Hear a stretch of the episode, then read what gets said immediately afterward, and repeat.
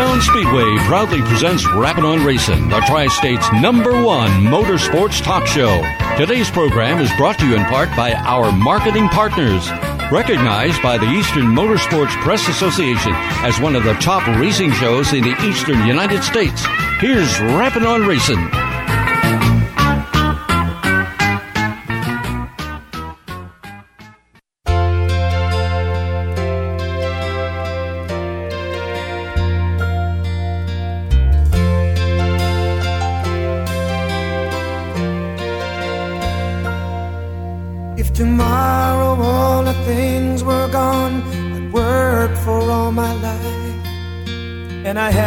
To start again with just my children and my wife.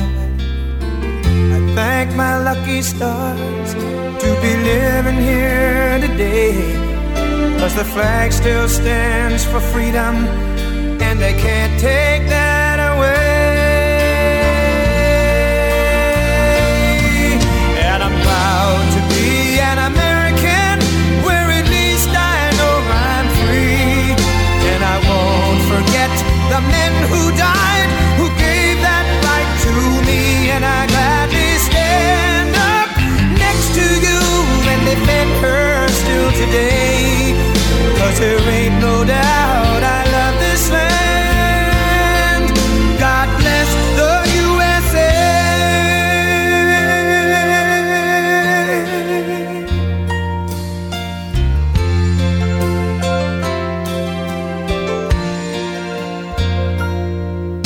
From the lakes of Minnesota to the hills of Tennessee, across the plains of Texas, from sea to shining sea, from Detroit down to Houston and New York to LA, where there's pride in every American heart, and it's time we stand and say.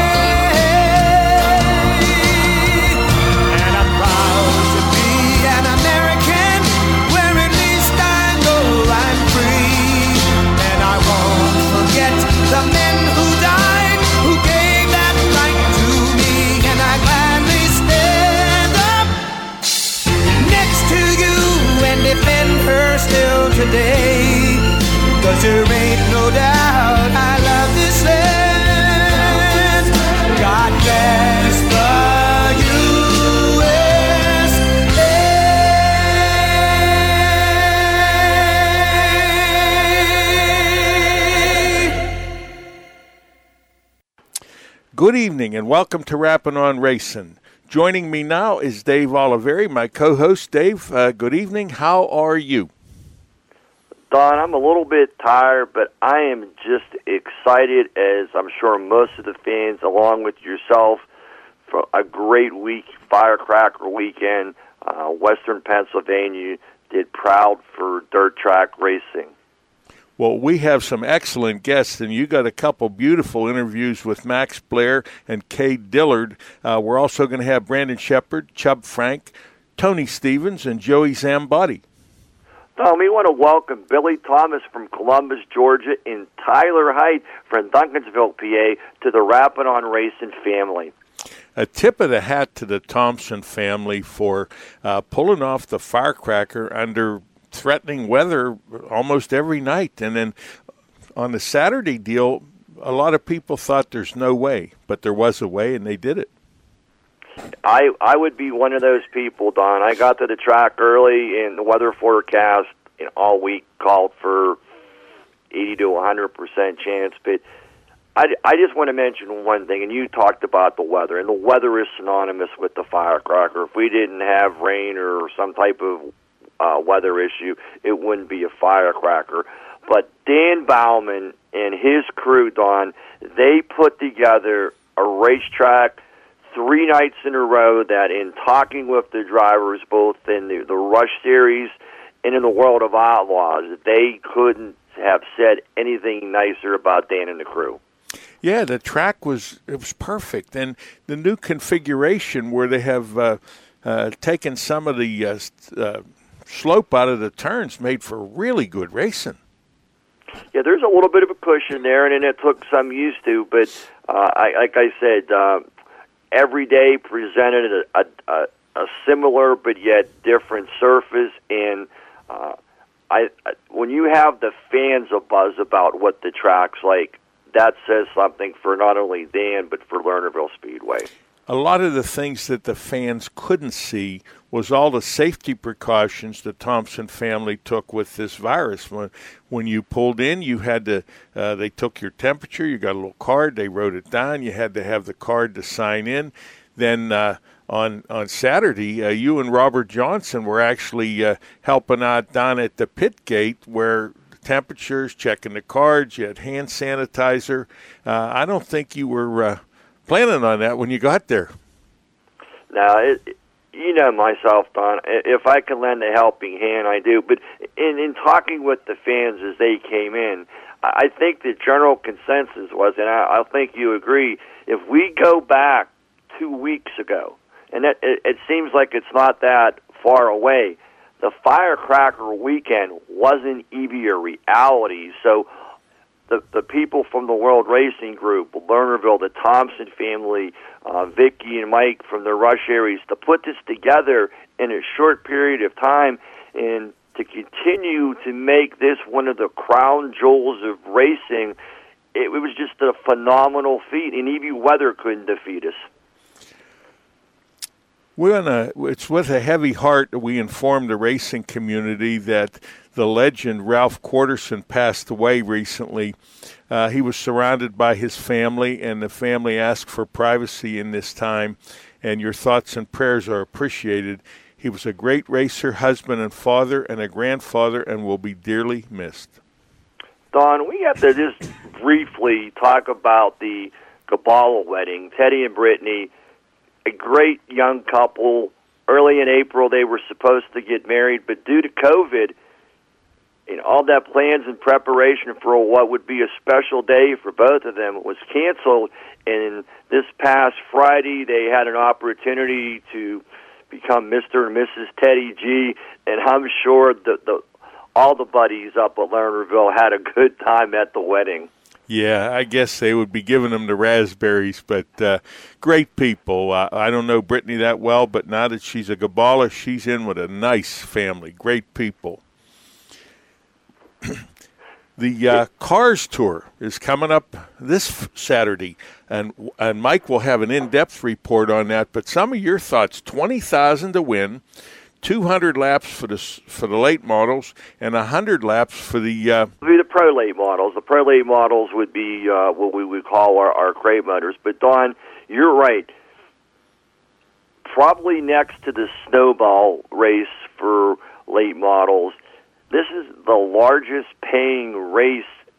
Uh, besides that, at twenty thousand dollars to win, and for our listeners, we, we see these purses uh, largest for you know large for the dirt tracks, you know the World 100, the Kings Royal, and things like that. But when you get to asphalt racing, twenty thousand dollars is just a phenomenal amount.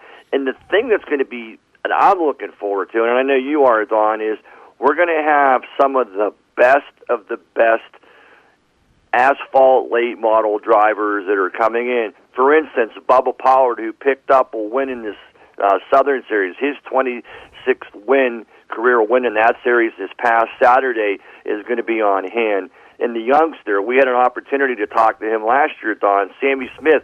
He looks like he's about 12. I, I think he's maybe 15 or 16 now, and he's going to be in one of the Kyle Busch Motorsports entries. Amazing. Uh, I'd like you to share. Now, Tony Stevens is going to be one of the guests. He's from Pit Road TV. I'd like you to share how you managed to get his interview because it covers the entire Cars Tour and all the things that are coming up Saturday. it, it, it's funny. In terms of media, you never know where you're going to run into somebody and do things. And uh, a few weeks ago, we, you and I made the trek up to you know Jennerstown, and it was sun was out behind us, sun was out in front of us, but uh, that uh, four-letter word R A I N was sitting over the track. So uh, we were in a rain delay, and Tony wanted to help uh, take a vehicle out with and, and dry out the track. And I said, well, let me go with you. Well, 23 minutes later, or somewhere around there, I think Tony and I covered everything for this coming Saturday's race, and I, I know the fans will be uh, be uh, pleasantly enjoyed with what we did. And, and the fun part of it was, Don, I think it was my first interview that for for that length of time I sat in the car driving around the track. So I think I uh, I think I got about uh, about 500 laps on the track this uh, over the last couple weeks. Your resume continues to grow. If you missed any of Monday's program, you can go to rappinonracing.com 24 7 and 365 days a year.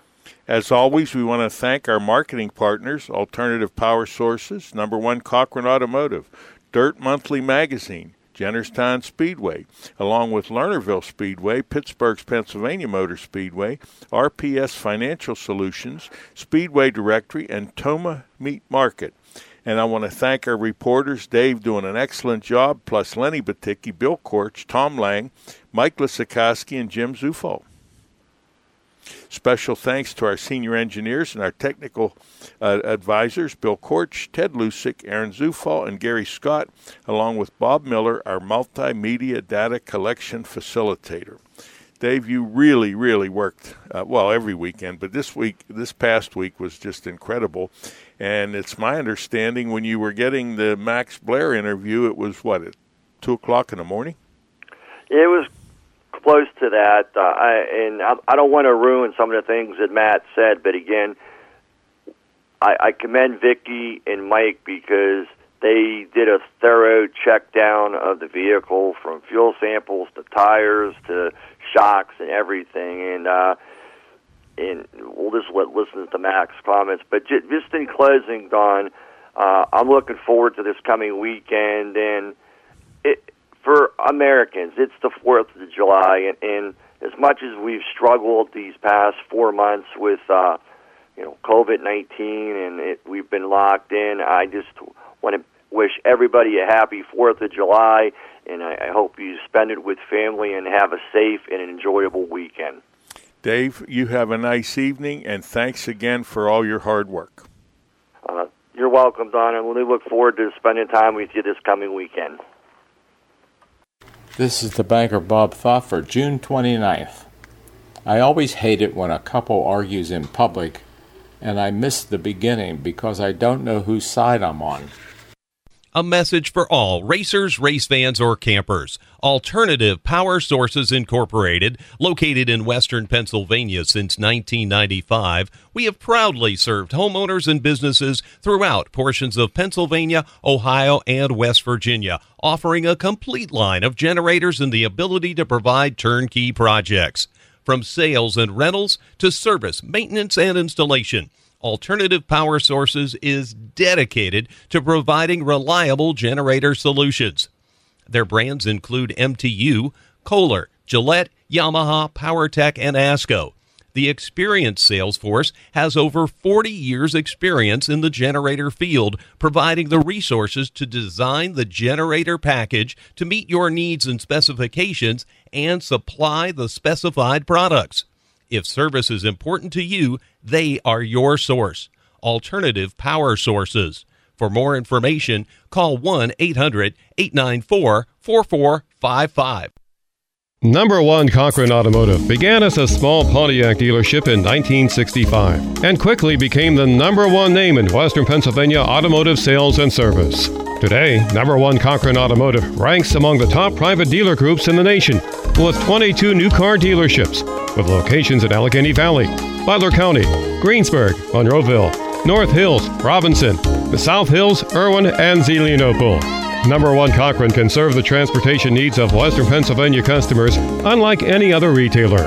The acquisition of Chevrolet, Toyota, and Nissan boosts Number One Cochran's new vehicle operations to 22 dealerships, representing a great selection of domestic and imported brands. Their mission?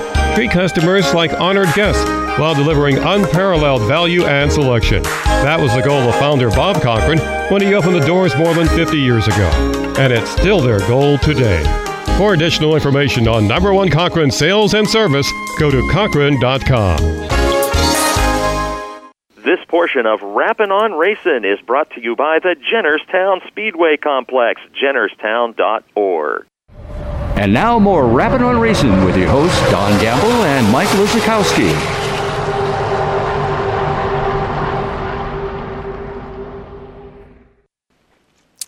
All right, fans, joining us now is Mike Lysakowski from the Jennerstown Speedway. Mike, good evening. How are you?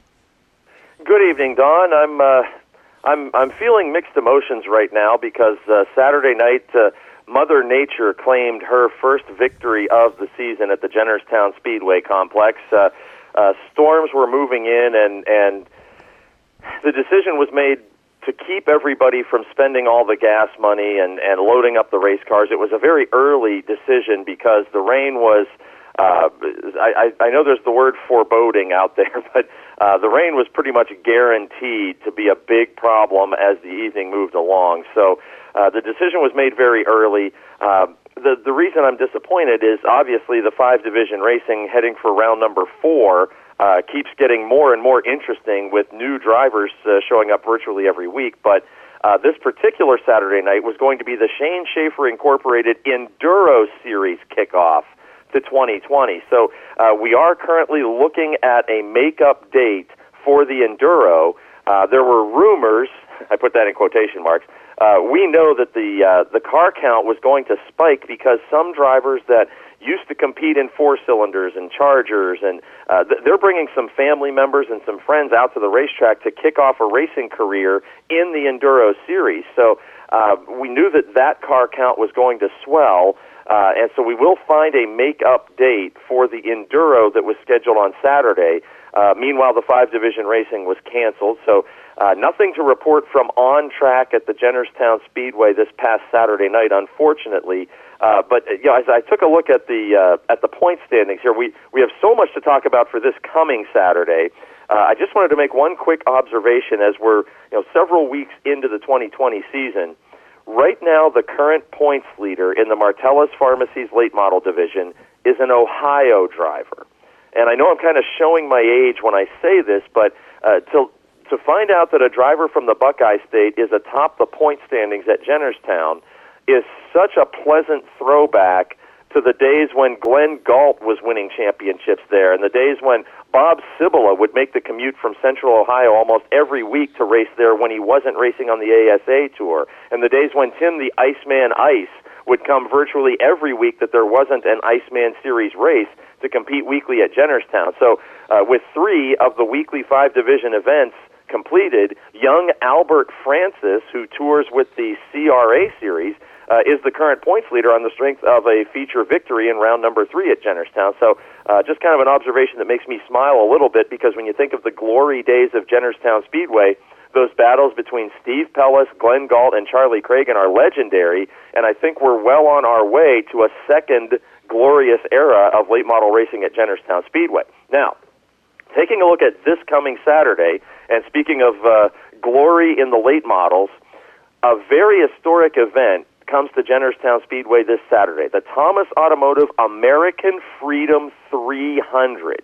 Now, the number 300 comes from the fact that there will be a 200 lap feature event and a 100 lap feature event, both on the same Saturday night, and two touring series make their first ever appearance in the history of the Jennerstown Speedway complex the CARS Tour. That's C A R S acronym. The CARS Tour visits the Jennerstown Speedway for the first time this weekend. Now, for the JEGS CRA All Star Tour, competing in the 100 lap component of this 300 lap weekend, many of those drivers from the Midwest have previous experience at Jennerstown because those are drivers that like to come for the Masters weekend. So there's going to be some very familiar names in that JEGS CRA All Star Tour event. That's going to be a 100 lapper, but the 200 lap $20,000 to win event for the Cars Tour in their maiden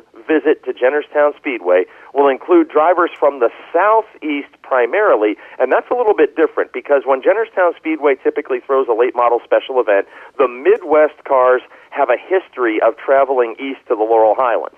Then, with the creation of the Masters event just a few seasons ago, a lot of New England interest has brought drivers down well, I say south, of course, to Pennsylvania.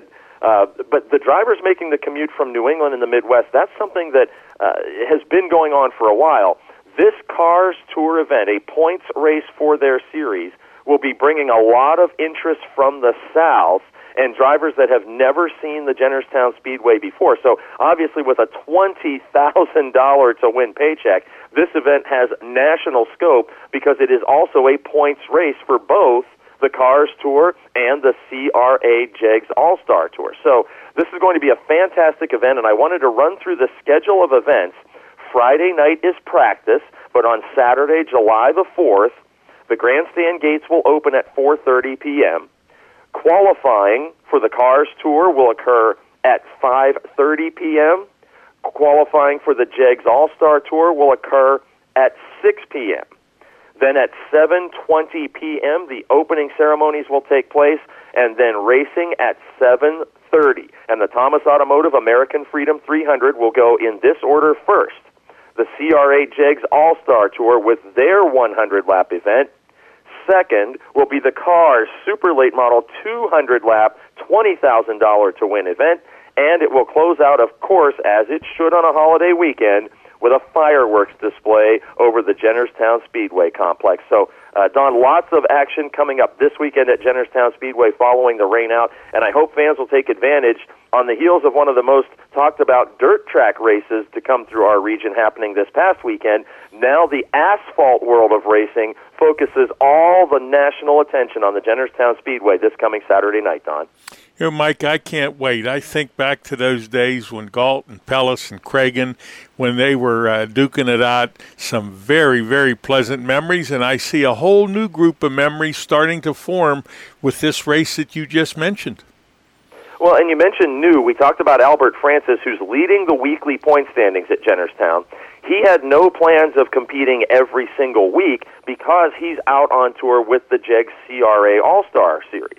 Uh, however, he likes the track so much, discovered that it's not such a terrible commute like all the Ohio drivers discovered back in the 90s, and now he's atop the point standings. He has a distinct advantage in that event because he has three consecutive weeks on that racing surface. Now, other names that fans might recognize Travis Braden. He's an ARCA Supercar Series winner. He's won the Snowball Derby. He's won the Winchester 400. He will be in action, and he's from just down the road in Wheeling, West Virginia. He's never had a car for Jennerstown type competition, but he will be in action, we assume, with the JEGS All Star Tour. He's got to be looking forward to performing close to home.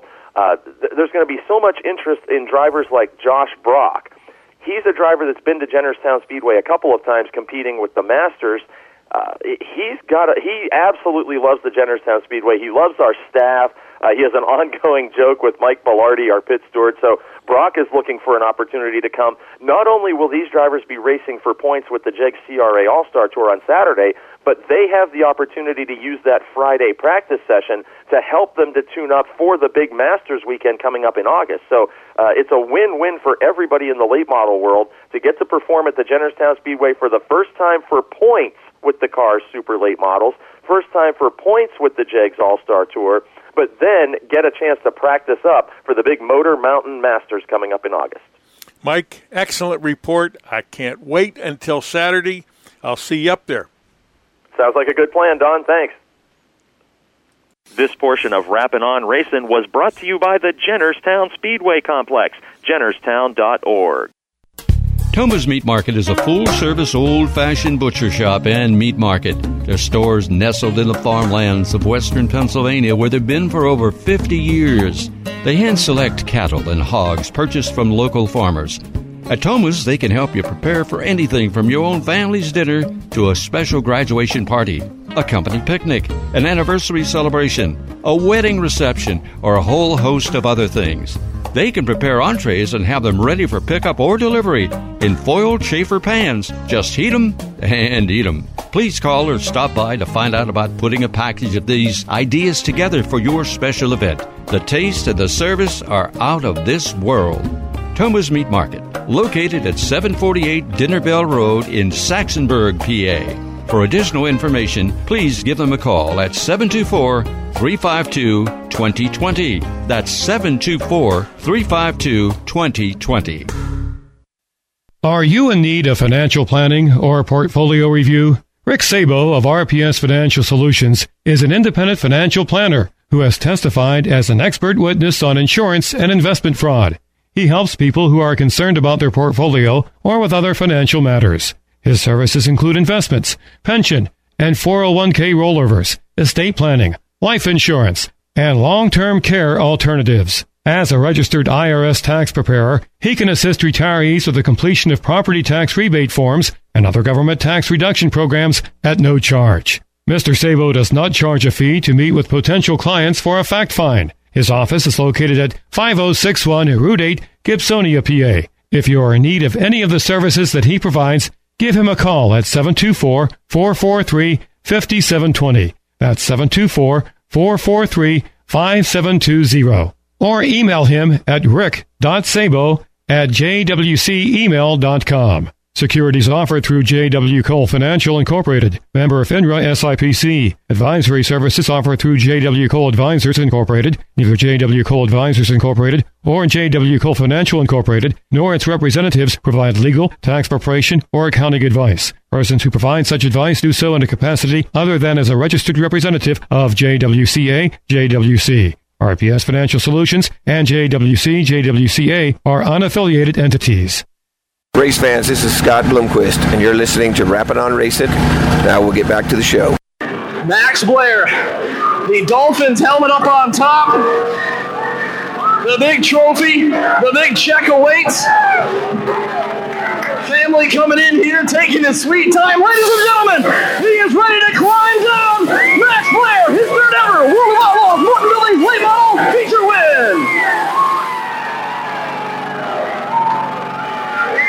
Well, Max, Max, as you take a look at the left front nose there, a little bit of contact there. You can see where it was. Take us through it. I know you're excited, but take us through that action. Well, number one, uh, next to my dad, there's nobody in this sport that I respect more than Mark Richards and uh, Brandon Sheppard. Hate to happen. I got bu- bundled up behind them lap cars. I didn't know where to go, and uh, I tried to get. I, I should have never got under them. I knew better. I should have just stayed to the outside them last couple laps. I almost threw it away.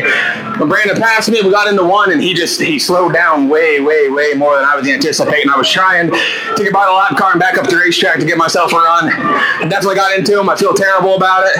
Hope them guys, you know, Mark's a big, big, big part of my program. I really hope they're okay with uh, everything. I'll, I'll talk to them and apologize. But uh, man, this is our third one, and I can't believe it. Did you feel? Did you feel like your night was over when you went low in turn number two? Did you figure, man, this is it? I'm done. I got a good run off four coming for the white, and I got under Dennis. And I just thought if I can get the whole way beside him where he can see me, you know, them guys race are pretty good. I figured he'd give me room, but I don't think I got far enough up alongside of him. But I, I was gonna pass him down there, and I slid up, and man, stuff went stuff went ugly there for a straightaway. Uh, like I said, I, I feel terrible about what happened going into three, but man, these races are tough to come by. Uh, real tough. Trust me, I know just how tough, especially here. This one means the world to me, and uh, we're gonna celebrate a little night. This this is the momentum you need for this three day weekend. Where does this put your team as you look forward to the next two nights and you look forward to a possible thirty thousand dollar payday? It's a huge confidence booster, that's for sure. Uh, we tried a couple different things tonight in the feature. We drew a bad pill in a redraw, and I talked to Dad, and we figured, you know what the heck, let's let's try this stuff. It's a good opportunity to do it. Uh, I think we were real good. You know, I don't know how close some guys were uh, once I got by the 97. I don't know how close they were until we got into lap traffic there. but uh, Give me five. All right. But, uh, you know, I, I, feel like we were pretty good at just uh, driver error big time there, there taking the white flag. I should have never put myself pinned down on the bottom getting into one. Well, driver error, but you got the trophy, you got the big check. Congratulations. Uh, thank you very much. Ladies and gentlemen, Max Blair picking up his third ever World Outlaws Morton Buildings Late Models feature go. Brandon Sheppard, your feature winner tonight. Get him over here. He's taking his Hans device off. Bishop, super, super dry, slick track tonight. How did that fit into your wheelhouse? Uh, it was definitely a lot different than than what I'm used to, but uh, we were really good. You know, we run the middle high there. Uh, I didn't really try the bottom too much, but I felt uh, pretty comfortable in one and two, and I went down there a couple times. So, um, you know, that tonight says a lot for tomorrow because you know the big race is probably going to be a little bit slicker. And uh, I don't know if it'll be this slick or not, but um, you know, in between last night and tonight, I think uh, we'll have a great race either way. So. Um, can't do without all my sponsors. Valvoline, got a bunch of guys from Valvoline here today. Got to thank them. You know, I couldn't do it without them guys. And then Zebra Calf Ranches, Ace Metal Works, Gunner's Honey, Silac Well Services, Rocket Pre-Owned Motors, Durham Racing Engines, Kaiser Manufacturing, Integra Shocks and Springs. Uh, my great crew, Mark, Dan, Austin, Joel. Uh, it's Steve Baker's birthday today, so happy birthday to him, and and uh, definitely thanks to thanks to Steve and Mario, my daughter Addison, my son Jace, my dad, my grandpa, uh, my mom, Missy, everybody that supports me back home. Um, couldn't do it without all their support. We're going to be out on the road for. I'm going to be gone until July uh, 28th, so it's you know a long, grueling trip that we're getting ready to go on here, and uh, couldn't do it without their support. So. You talk about everyone at Rocket Chassis, obviously the XR1 house car here, and what the guys in Mark do any racetrack you go to, you're one of the ones that are to contend. What is it about Markin and Rocket that really make this thing, and yourself, that make this thing really go around and, and find yourself in victory lane so often? Uh, well, he's just got experience. You know, he's got more than 40 years of race under his belt, and, and notes that go all the way back as far as he can remember, and really good notes. So that's, you know, that's that's the key is to be out on the road, and and uh, that's that's why I'm so fortunate to be able to work with him because he gives me the opportunity to be out on the road and get the experience that I need. And uh, you know, he he took a chance on me, uh, you know, back in 2012, and we've been working close together ever since then. And it's just been uh, been a dream come true for me. So. Cade Dillard as Ricky Thornton will pull in. will head down the back stretch with a half a straightaway lead on Max Blair. He is one lap away this time, Todd. Wire to wire, trying to make it happen. He's got to be perfect. Four more perfect left-hand turns. Cade Dillard has driven the race of his life as he heads up the back straightaway. Down the back chute for the final time. Eighth different winner of the Firecracker. There's a new sheriff in town, and his name is Cade Dillard. He has just won here Lernerville. Second will go to Max Blair. Daryl Lanigan will grab the third spot. Dennis Erb Jr. fourth. Fifth will go to Mike Norris. Cade Dillard has just become the eighth different winner of the Firecracker here at Lernerville Speedway. Max Blair giving him congratulations on the front stretch. We have a brand new winner. Cade Dillard picking up the win, his second career World of Outlaws Morton Buildings feature win. And he has done it on one of the grandest stages for the World of Outlaws during the year. All that's left is the post race technical inspection. So now he'll go to the scale. They'll check him, they'll weigh him, and he has passed. Race fans, the eighth different winner is about to go to victory lane. Listeners, we're at the Cade Dillard trailer in the pits at Lernerville Speedway after the Firecracker 100. Cade, first of all, congratulations on the win. I know it's your second win of the year so far, but in terms of your racing career, probably have to be one of the biggest. Yet, when you have it at Lernerville Speedway and Firecracker Weekend, probably just something that you, at, at this point in your career, would be hard to believe. Oh yeah, I still find it hard to believe. You know, the first one we won, I was, I thought it was unreal then, but to win a crown jewel at a place like this with this many fans and this many good cars, it's all pretty unreal for sure. You know, from being down south, do you know the legacy of the Lernerville Speedway and what it's meant to these, so many drivers over the years? Oh, for sure. And last week I was at Jimmy Mars' shop and seen them trophies sitting there. I think he got two or three of them. I'm like, man, that's that's pretty cool right there because you know he's one of the best ever sitting a dirt late model, and he's made a huge impact on my career. And uh, without his advice on this track, I definitely wouldn't be able to done what I've done tonight. With the pandemic and coronavirus this year, this race is is gone from the traditional 100 lap race to a 50 lap race. From Cade's standpoint, how do you prepare for that? Because really, with 50 laps and even the two preliminaries both night, you got to be up on the wheel cont- continuously. Yeah, and uh, from my standpoint, I'm glad it's not 100 laps no more. But uh, yeah, it, uh, we learned a lot both nights. It made a, a, huge difference with the car. We were good both nights, actually. Just um, wasn't good enough at the end to seal the deal, and I feel like we definitely learned from that and applied it to tonight. And um, just had a really good car all night. You know, uh, just from the heat race on, just was able to put a good weekend together. One that history, the legacy of the 500 or the firecracker is the fact that it rains. We had rain Thursday, heavy, heavy track. We had rain today. There was, by almost the count, we never thought we'd get this race in. We thought we would be racing on Sunday, but traditionally, the last few years, Lernerville hasn't had a cushion. How nice was it being, you know, starting on the pole Cade and being up front that you could set the pace and then you could go high, medium, or low. And you were kind of just really putting it through the, the middle, but if you had to, you could go to the top. Yeah, first off, hats off all the track crew. You know, I didn't think there was no way we'd be able to get it in, and actually turned out with a really good track at the end of the race there. So uh, I was glad when the cushion went away. It, it's tough to run up there on that that many laps, you know, without messing up and running off or anything can happen up there. That's just not my style. Once we're able to start floating through the center of there and just keeping our momentum up, that's uh, I feel like I'm better in those situations. So once we're able to start doing that, when that top got so thin, um, I knew we had a really good car at that point. As a leader, you have that clean air, and that's such an advantage. But you also, you don't know what's behind you. And Darrell a couple of times throughout the race, he was there showing in the nose. And Max, traditionally, Max, Max Blair is going to run the bottom. Uh, but again, with did you have any inkling, and they they were there that close at times? Yeah, my crew guy, you know, had the signal sticks over there, and he told me when they closed in. But at that point, I didn't have a clue where I needed to be running at. And uh, after one of those restarts, we kind of started moving around a little bit and found that center. It was kind of crummy there, but had some traction in it. And uh, just luckily we found that when we did, or we might not have been able to hold on to it. You know, as the leader of the race, you never want to see that caution. And, and you know, with Brandon and those guys back there, you know, Mike and all those guys,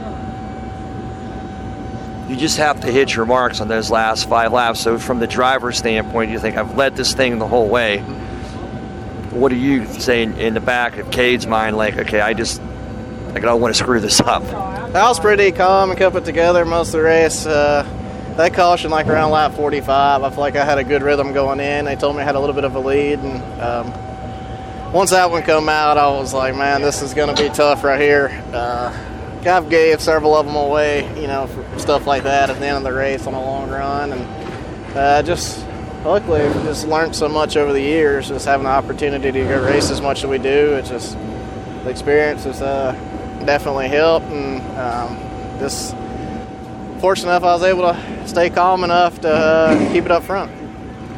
When you saw the white flag come out in the back of your mind you had to say boy i have this yeah they told me down the back straight away i had a little bit of a lead there and then i seen the white flag come out and so i just tried not to uh, really make sure I messed up then.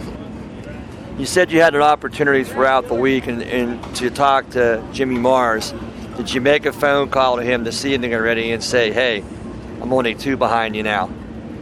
Uh, I actually haven't had a chance to really talk to anybody, just my wife and mom and car owner so far, but I got a ton of missed calls. I definitely got to give him a call because uh, without him and as as all my other uh, great supporters, none of this would be possible let's talk about some of those supporters because, like I said, it's as we say now, and especially in the, the situation that we've had this year, sponsors are so important, and to stick by with you on the tours is probably tremendous. Yeah, S&S Fishing and Rental, they gave me this opportunity a couple years ago to quit my job and go racing for a living, and we raced mods for a couple years, and then moved into late models, and uh, just everyone, Joel's Auto Sales, MB Custom Race Cars, Jody's Oilfield Service, uh, Johnsville Company, um, both my crew guys, production jars. Um, man, I'm, i know I'm missing a lot. Champion Oil, Hyperco Springs, Weir's Machine. Uh, just there's a, a, long list of people that pitch in to make this possible. Uh, MVT Trucking, um, without them, we definitely wouldn't be here today. When you start to make that long trek back home, is it going to think in Cade's mind, I am the 2020 Firecracker winner? How special is that? Man, it's I've dreamed of something like this since I was probably five years old, and uh, there was points up my career, you know, just mod racing. I didn't think I'd have the opportunity to even still be racing right now. So just all the blessings that's come about over the years for me, it's very humbling just to uh, have my name on the list with so many great race car drivers. Just in the conclusion, I have to ask this: everybody that wins that trophy, when you pick it up, what was your impression? Because it's not a lightweight trophy. No, it's heavy, and uh, probably wasn't. Uh, I was wore out, and it really wasn't from the race, just probably the adrenaline and uh, just the excitement. Uh, one of them photographers said, "Pick it up over my head." I was like, "That's not happening." well, again, congratulations. We look forward to seeing you around uh, Western Pennsylvania a few more times this year, and best of luck the rest of the year. And again, congratulations on tonight's win. Thank you a lot. Number one Cochran Automotive began as a small Pontiac dealership in 1965 and quickly became the number one name in Western Pennsylvania automotive sales and service. Today, number one Cochran Automotive ranks among the top private dealer groups in the nation with 22 new car dealerships with locations in Allegheny Valley, Butler County, Greensburg, Monroeville, North Hills, Robinson, the South Hills, Irwin, and Zelienople. Number one Cochran can serve the transportation needs of Western Pennsylvania customers unlike any other retailer. The acquisition of Chevrolet, Toyota, and Nissan boosts Number One Cochran's new vehicle operations to 22 dealerships, representing a great selection of domestic and imported brands. Their mission? Treat customers like honored guests while delivering unparalleled value and selection. That was the goal of founder Bob Cochran when he opened the doors more than 50 years ago. And it's still their goal today. For additional information on number one Cochran sales and service, go to Cochran.com. A message for all racers, race fans, or campers. Alternative Power Sources Incorporated, located in western Pennsylvania since 1995, we have proudly served homeowners and businesses throughout portions of Pennsylvania, Ohio, and West Virginia, offering a complete line of generators and the ability to provide turnkey projects. From sales and rentals to service, maintenance, and installation.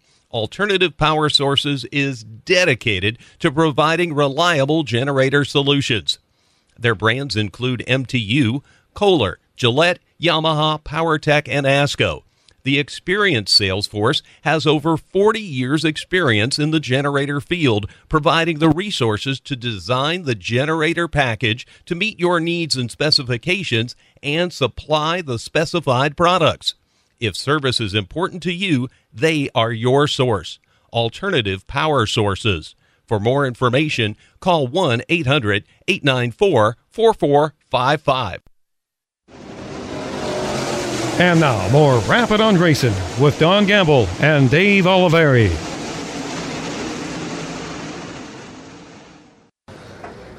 We're at the tech area at Lernerville Speedway at the end of the firecracker weekend, and joining us, and it's great to say, is two fi- two-time in defending firecracker crate late model Bill Emig Memorial winner Max Blair.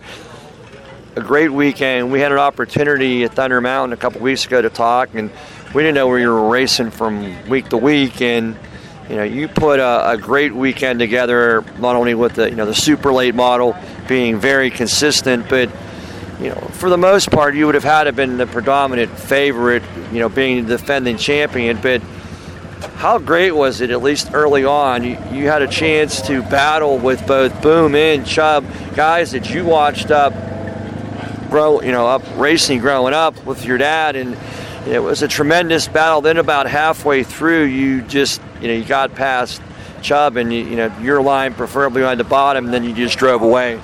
Yeah, it was a heck of a race. Uh, I just kind of bided my time there at the beginning. Uh, Chub kind of drove away from us for a little bit, and I just but kind of moved around a little bit and tried to find a line that, that I liked and that my car liked. And I kind of found me a little something there when and I got by Boom. I, I run Chub down pretty quick. We were in some lap cars, and uh, I mean, man, it just all played out my way, you know. And there was no yellows once I got the leads. You never had to deal with any restarts, and uh, it worked out. I know prior to the interview, I asked you if there was anything that you could take from the, the late model race. And again, had to be 50 laps up on the wheel there. Now, you did have some cautions throughout that, but in your wildest dreams, and in, in not, that I want to say crate racing is a little bit different, which it is, but you probably would have enjoyed a caution maybe somewhere during the race to go 50 laps green, plus the adrenaline you just had from the finish that you had second in the in the, in the, the late model race. You, you got to be one tired guy. Yeah, it's, this is a rough deal down here to run two cars. It's just super fast paced. Um, once we got the lead, I, I didn't want to see no yellows because Rush does double file restarts. They're not not Delaware, so uh, being the leader isn't always fun when on them kind of restarts. So once I got the lead, I didn't want to see no yellows, and uh, you know none never came, and it all worked out. Now you got a lot of seat time over the weekend in the crate, but you you've been here, or not in the crate. I'm sorry, but in the late model, you've been here since Thursday with the crate. You basically ran a qualifying session Thursday, and then you ran your heat races last night and, then really just had a hot lap and then the feature. How do you, from your perspective, Max, the you know, the track tonight into what it was last night? I think with all the rain that we had, that's just traditionally the we have during the firecracker. How good of a crew or job did the crew do? For on your car, but also the crew on the racetrack because they had one really fast racetrack again the last two days. Yeah, they did a phenomenal job. The racetrack was absolutely amazing tonight. Um, last night, the racetrack wasn't bad. It was just a lot tougher to pass. Um, but with all the rain they got today, I mean, the pits are an absolute swamp. And uh, for everything they were dealt, they did a really, really good job. What the, we didn't even think, as we talked again like a couple weeks ago, we didn't even know what your schedule is, let alone this race. You know, how special was it for you? Because this is what Max does. And to be able to get back racing, you know, Aries has opened up. Uh, now Lernerville's here, and you've had some good runs. In in your wildest dreams, how special is it to you now to be a two-time champion of the Egan Memorial?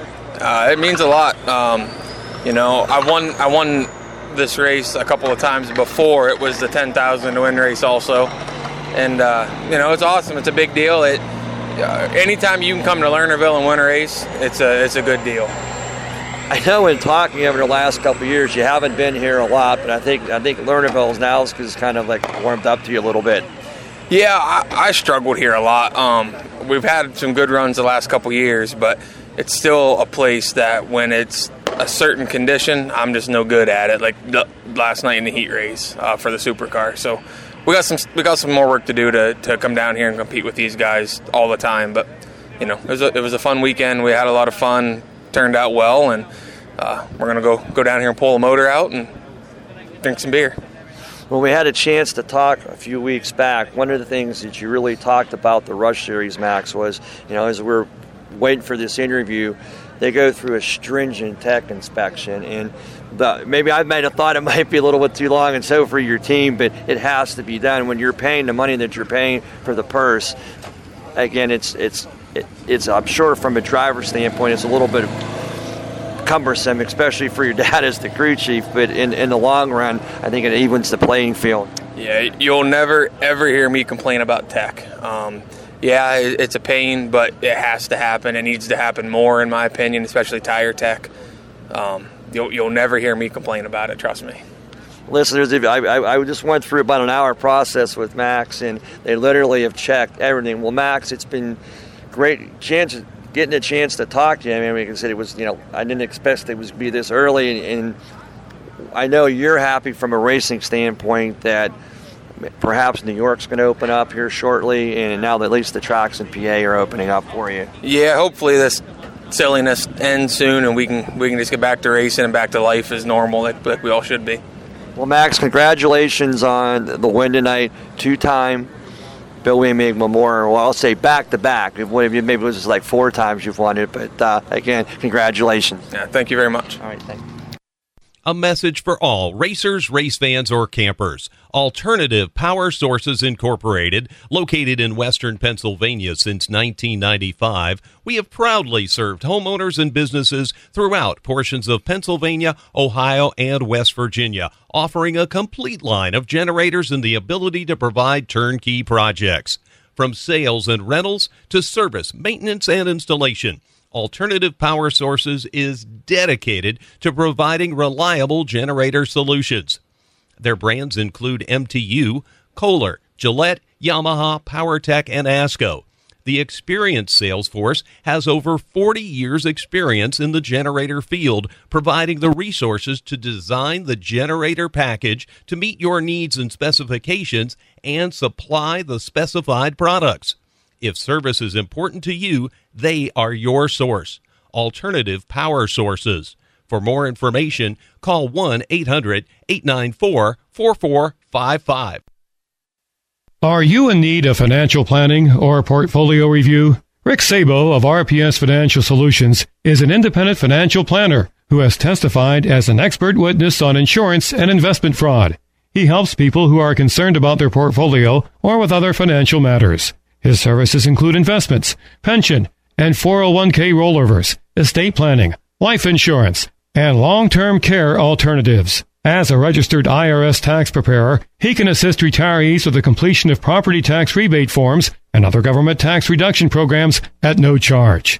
Mr. Sabo does not charge a fee to meet with potential clients for a fact find. His office is located at 5061 Route 8, Gibsonia, PA. If you are in need of any of the services that he provides, Give him a call at 724 443 5720. That's 724 443 5720. Or email him at rick.sabo at jwcemail.com. Securities offered through J.W. Cole Financial Incorporated, member of FINRA SIPC. Advisory services offered through J.W. Cole Advisors Incorporated, neither J.W. Cole Advisors Incorporated or J.W. Cole Financial Incorporated, nor its representatives provide legal, tax preparation, or accounting advice. Persons who provide such advice do so in a capacity other than as a registered representative of JWCA, JWC. RPS Financial Solutions and JWC, JWCA are unaffiliated entities.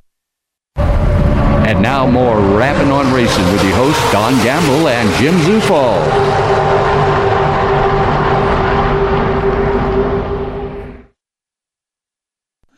At Pittsburgh's Pennsylvania Motor Speedway, we finally got underway on June the 20th, able to open up after a practice date back on the 13th, and the 20th with the three Rush Series uh, in town with Christian Schneider, Zach Morrow uh, taking le- uh, taking wins rather in the uh, Rush Series along with Chaz Wolbert in the Sportsman Modifieds.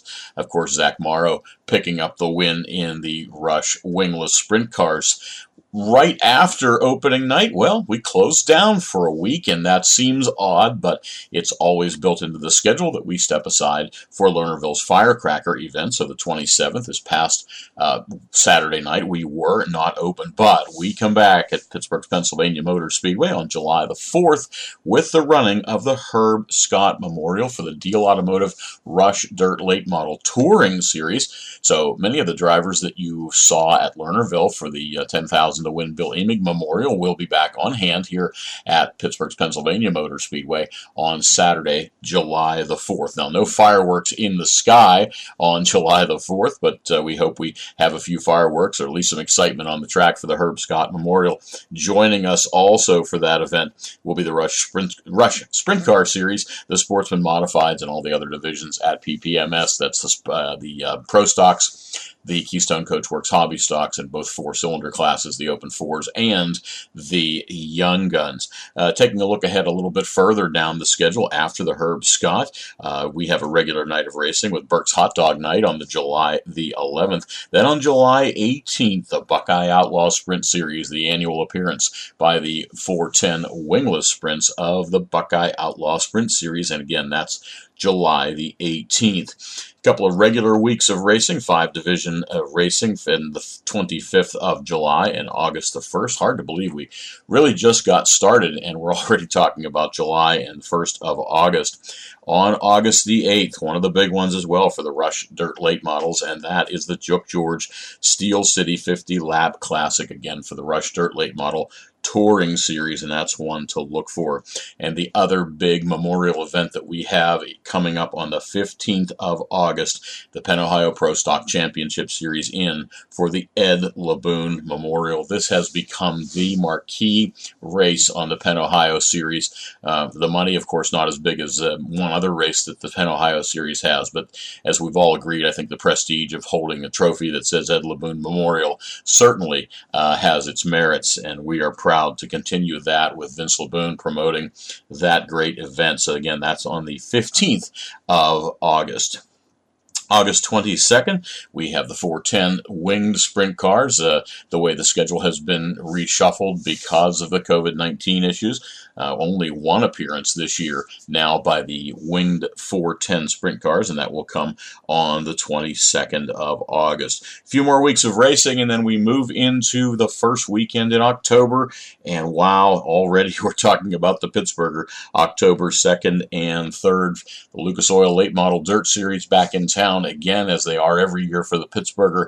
And the Pittsburgher 100 continues to be uh, a remarkable tradition that we close the season down with at PPMS, and this one will happen again on October 2nd and 3rd. More details as we get down into the schedule as we move to uh, towards the end of the season. And again, it's weird. Uh, we're we're past mid-season under normal circumstances, or just about to mid-season for for PPMS. But here we are, only looking at week number two here on July the 4th. So we hope everybody joins us on the 4th of July for the Herb Scott Memorial.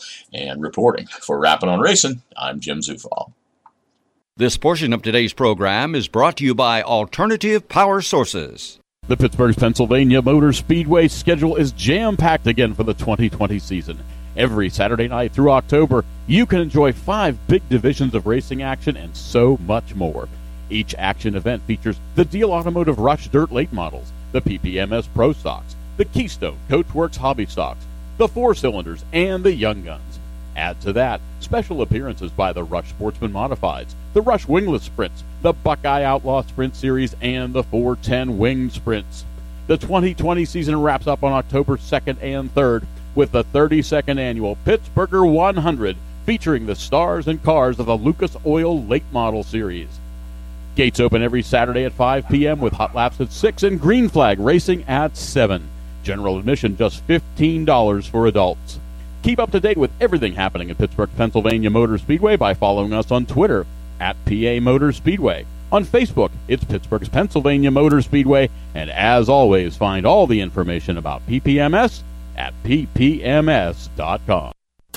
Thoma's Meat Market is a full service, old fashioned butcher shop and meat market. Their stores nestled in the farmlands of western Pennsylvania where they've been for over 50 years. They hand select cattle and hogs purchased from local farmers. At Thoma's, they can help you prepare for anything from your own family's dinner to a special graduation party, a company picnic, an anniversary celebration, a wedding reception, or a whole host of other things. They can prepare entrees and have them ready for pickup or delivery in foiled chafer pans. Just heat them and eat them. Please call or stop by to find out about putting a package of these ideas together for your special event. The taste and the service are out of this world. Thoma's Meat Market, located at 748 Dinner Bell Road in Saxonburg, PA. For additional information, please give them a call at 724 352 2020. That's 724 352 2020. Adrenaline, cover to cover. Three great magazines have become one excellent monthly racing publication. Dirt Monthly Magazine. You'll get more features, more pictures, and more short track racing action in a new, massive, more than 150 page Dirt Monthly Magazine combining the best of dirt late model, dirt modified, and flat out magazines to create a bigger and better full color monthly magazine with exclusive sections for each type of dirt track racing into this one monthly publication. Dirt Monthly will also include a special street stock and weekend warrior section. Dirt Monthly is all things dirt track racing. Exclusive features, loads of full color photos, driver interviews, tech articles, and big event recaps, all in the one more than 150 page full color magazine. For more information, contact 3 Wide Media at 888 806 4611 or 3widemedia.com. And now, more Rappin' on Racing with Don Gamble and Dave Oliveri.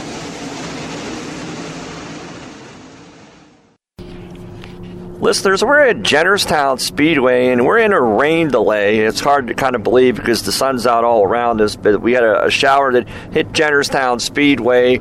And with this, as we turn laps around the half mile at the Laurel Highlands uh, Oval is Tony Stevens from Pit Road TV. Tony, the last time we saw you, you were here for the Motor Mountains Masters, and we had a, a great weekend, and you're going to be here in two weeks for the 4th of July show yeah, it's going to be fun to be here uh, with the Cars Tour, the, the Thomas Automotive, American Freedom 300. It's really a neat event um, for a lot of us. I mean, for me personally, this is a place between here and Motordrome. I spent my weekends when I was a kid in high school and college before I moved back to the Carolinas, so it's really neat to be able to come back up here. For Jack, who owns the Cars Tour, Jack McNeelly, um, he was a car owner for Rich Mitchell for years. You know, ran here as a, as a competitor, and for him to be able to take the series that um, you know, we've all been able to grow as our. We've got a fantastic team. We've been able to grow the series to become what it's become already. Um, it's just really, really cool for all of us to be able to come back here to a track that meant so much to all of us and have what is already shaping up to be one of the crown jewel events of 2020 for super late models. I mean, there's 20 grand on the line. Like what? what other races are there's about three or four other races I can think of in the country that pay twenty thousand dollars to win, and one of them's going to be here at Jennerstown. It's, it's had me jacked up since September last year when we announced it. Tony, when we talk about the late model series, we're going to have some of the best of the best late model drivers coming in the, in the country now. There's different divisions of late model. With Jennerstown, they're basically, when we ran the Masters last year, it's a, for all intents and purposes, it is a crate motor. But now we're going to have open motor mod, or open motor late models, and we got guys like Bubba Pollard coming yeah, Bubba Pollard has already filed his entry. He's going to be here. So um, I know he hates this name, but Redneck Jesus will be here. Um, and of course, the guy that he's got, had a little bit of a beef with the last few years, uh, Stephen is going to be here. So Stephen's always good. He loves these racetracks where there's a lot of speed you can carry and there's a lot of grip. He loves those type of places. So he's going to be here and he's going to be good, no doubt. Um, Kyle Busch Motorsports has got a, at least one car entered. They might have more. Haven't seen the, the latest entry list, but they have at least one car entered. Um, you know, we expect guys like Matt Craig, who has been so good on the Cars Tour the last few years. Um, there's just so many guys. I mean, I was talking to Jack this week in his office, and and he's legitimately thinking, and I was along the same the same mentality that, that we could easily have 35 to 40 of the finest super late models in the country here at Jennerstown uh, on Independence Day weekend. It's the perfect race, the perfect time, at the perfect place because you can pull them from the Northeast. We're going to be pulling them from the Midwest. All the guys from down south that race for big money, they're going to be making the trip up. I mean, this really is shaping up to be, like I said, it, it could easily become one of the crown jewel races um, of super late model racing, just as the Masters has become a crown jewel of pro late model racing. You know, as a as a, a, past resident of Western Pennsylvania, and we'll still call you a Yinzer. We know you. We got your your sport and your penguin hat on, so we know we, that hasn't left. But we know what the history of Jennerstown Speedway is, going back to its roots when it was you know dirt, and then when they paved it. So many great races here, Whelen Modifieds, ASA races, but now, what makes Jennerstown that much more intriguing to the drivers? Because I think what Billy Rebar has done and, the staff from Jennerstown Speedway in the last three years to put Jennerstown back on the map, it, it's definitely taken notice to everybody, north, south, east, and west. Oh, everybody has taken notice. And I know when we came here last year for the Masters and did the broadcast, the feedback that everybody got about the job that Billy and his team have done at this racetrack went to the PRI show, and everybody kept talking about, wow, Billy has done a great job at Jennerstown, and whoever that guy is at Jennerstown, they've done fantastic. But the, the, that was the, the, big buzz, and this track for years, even before we moved to Pennsylvania, when I was about you know 12 years old, I had heard about Jennerstown, and I thought, wow, you know. Now, of course, you're a kid, you're moving out of where you lived, right? Uh, and you're disappointed. But I was like, well, the one thing is Jennerstown's nearby, right? That's cool. So it's it's kind of become back to, to that deal to where this has been built back up to the show place and to one of those top facilities in the country that everybody wants to come to. And, and racers talk, fans talk. They've all heard how everybody was treated here last August for the biggest show they've had here in years, and everybody said, It's fantastic. The staff was great, the experience was wonderful, can't wait to go back. And that word travels fantastically fast. And we've heard the same thing from everybody that's run with the Solid Rock Carriers Cars Tour this year that they can't wait to come because they've heard such great things. They've seen the racing, they've heard about the facility, they've heard about the staff. I mean, they look at it and go, this is going to be fun. This is going to be something new and a place that they all are looking forward to coming because they think they can really stretch out those big motors. They've got room to pass, room to race. It's everything a racer wants: big money, big lights, you know, big big prestige. I mean, the only thing not to love is the fact that you know we only come here once this year with the supers. That's it. Back at the Masters last year, Mike Wallace was here with his son, and Mike and the Wallace boys have raced in probably every circuit imaginable across the United States. And, Mike was just totally blown away by the facility here at Jennerstown. Yeah, a lot of people, you know, I don't want to say it, but it's, pretty much they kind of forgot about it. I mean, once Dave Wheeler, um, you know, took his leave, it kind of fell into disrepair. Everybody kind of forgot about it, and, and Fortunately, it's not like a lot of other ghost tracks that just sit and rot and grow over. Uh, there were people here passionate about the facility, passionate about racing in this region, uh, and they wanted to make one of the best tracks anywhere and have a comeback. And they have done more than a good enough job. They've done a fantastic job. And yeah, when all those guys are, like I said, Mike Wallace and Matt Wallace, they go back to Charlotte and talk to people. You know, all the Port City folks, Gary and Jim and them, they're talking to all their customers. I mean, the Fury guys had a house car here last year for the Masters. Um, they're going, wow, this place was awesome, and they're talking about to all their customers about it.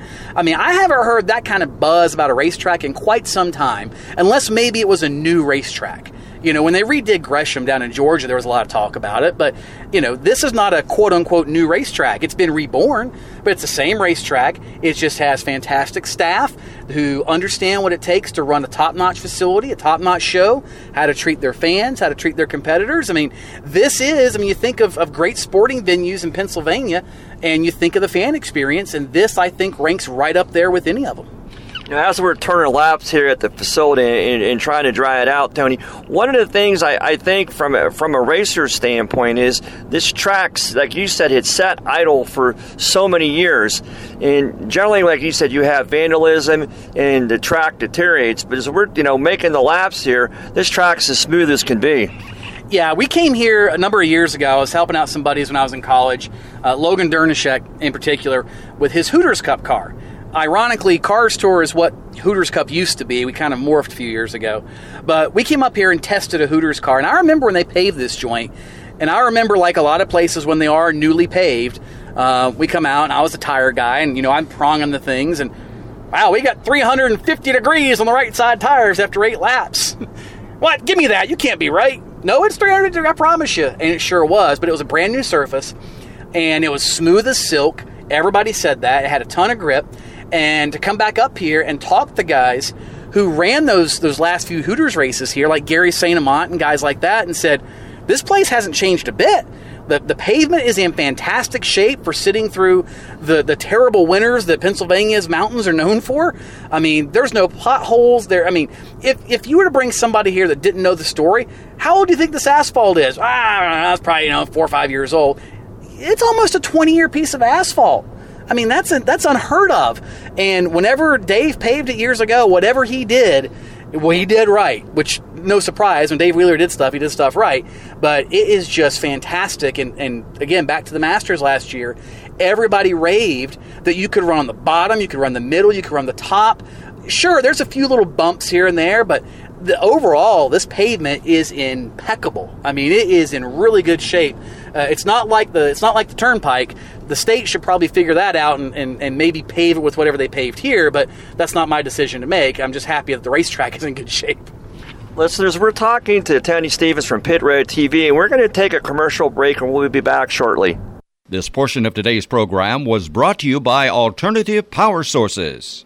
Number one Cochran Automotive began as a small Pontiac dealership in 1965 and quickly became the number one name in Western Pennsylvania automotive sales and service.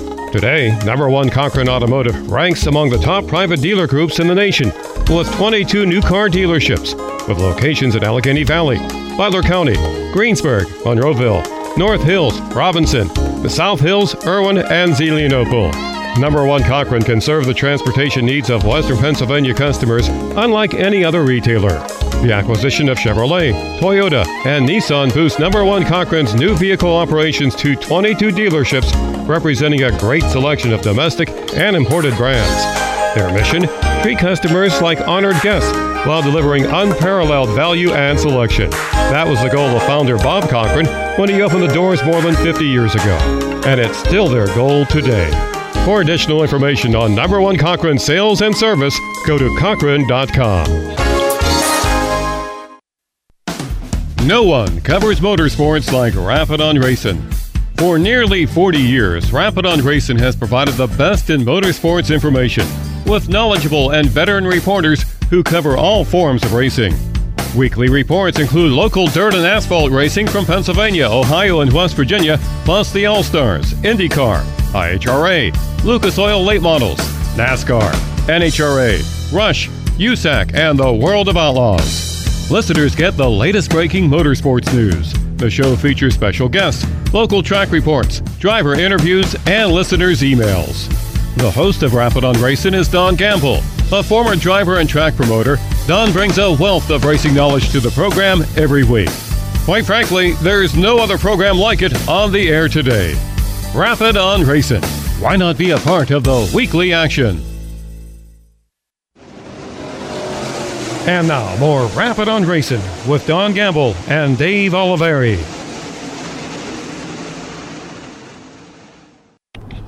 Listeners, we're back at Jennerstown Speedway with guest Tony Stevens, and we're still turning laps here. Uh, we're starting to see a little bit of uh, gray in the track, so, so that's a good sign. Tony gave us a woohoo on that one. But, Tony, uh, last year with the Masters, more, you know, you and Lenny and the crew just were ecstatic what we had here. We're getting great feedback from all different types of series. You know, we uh, we're here you know, tomorrow. The Whelen Modifieds are going to be here. They're going to be back here in August. But let's talk about your shows. The show that's coming up on July 4th, and then back again in August for the Masters. Yeah, so of course, July 4th, the American Freedom 300, presented by Thomas Automotive Group, and of course, Grant County Mulch also on board. Um, that one is the big one that's the, the clear and present one that's coming up here soon. 20000 to win for supers and even the pro late models. So do not be surprised if, uh, you know, Barry Audi or Gary Wiltrout or some of these guys, a Teddy Gabala, enters the CRA Pro race and cleans up. They're paying five grand to win that one. So I fully expect to see at least a half a dozen regulars here entering the CRA race. That's kind of the, the, the companion event to the Cars Tour race. And, and already I know there's been a bunch of tickets sold. So if you don't have yours, get them now. CarsRacingTour.com, you can get them. Um, you can call the Speedway and get them. Billy's got a supply, and as long as they don't run out tonight, I, everybody I talk to say, "Yeah, I just got my tickets tonight." Okay, hopefully they don't run out, and if they do, we'll send him some more. Um, but get your tickets now because it's going to be a heck of a show. I mean, massive fireworks display, fantastic racing. It's going to be fun, and you know, for people that can't watch it, I know there's a lot of people that've either got to work or, given the circumstances of the world, they're not comfortable being out in a crowd. Whatever the case is, they can watch it on Cars Tour TV, which is one of our brands under the Pit Row umbrella. And you can go to either website. Well, actually, there's three websites you can go to and watch it. They all go to the same place. But Jennerstown.tv, you can watch it on there. You can watch it on CarsTour.tv. Or, of course, the mothership, Pit Row with a W, P I T R O W, dot TV. Uh, you can watch it on there, and we're going to have a, a, massive production, multiple cameras, replays, timing and scoring, pit reporter. Um, we're going to have it all and it's going to be the next best thing to being here. Obviously, everybody wants to be at the racetrack, but if you can't, we will have every lap of uh, that weekend live on Pit Road TV and, and our Cars Tour brand TV and, and uh, pretty much that entire network. So, um, you know, you got a way to, to partake and to be uh, part of the event, even if you can't be here. And that's the cool thing about technology now and some of the stuff they put in place here at Jennerstown that we can do stuff like this.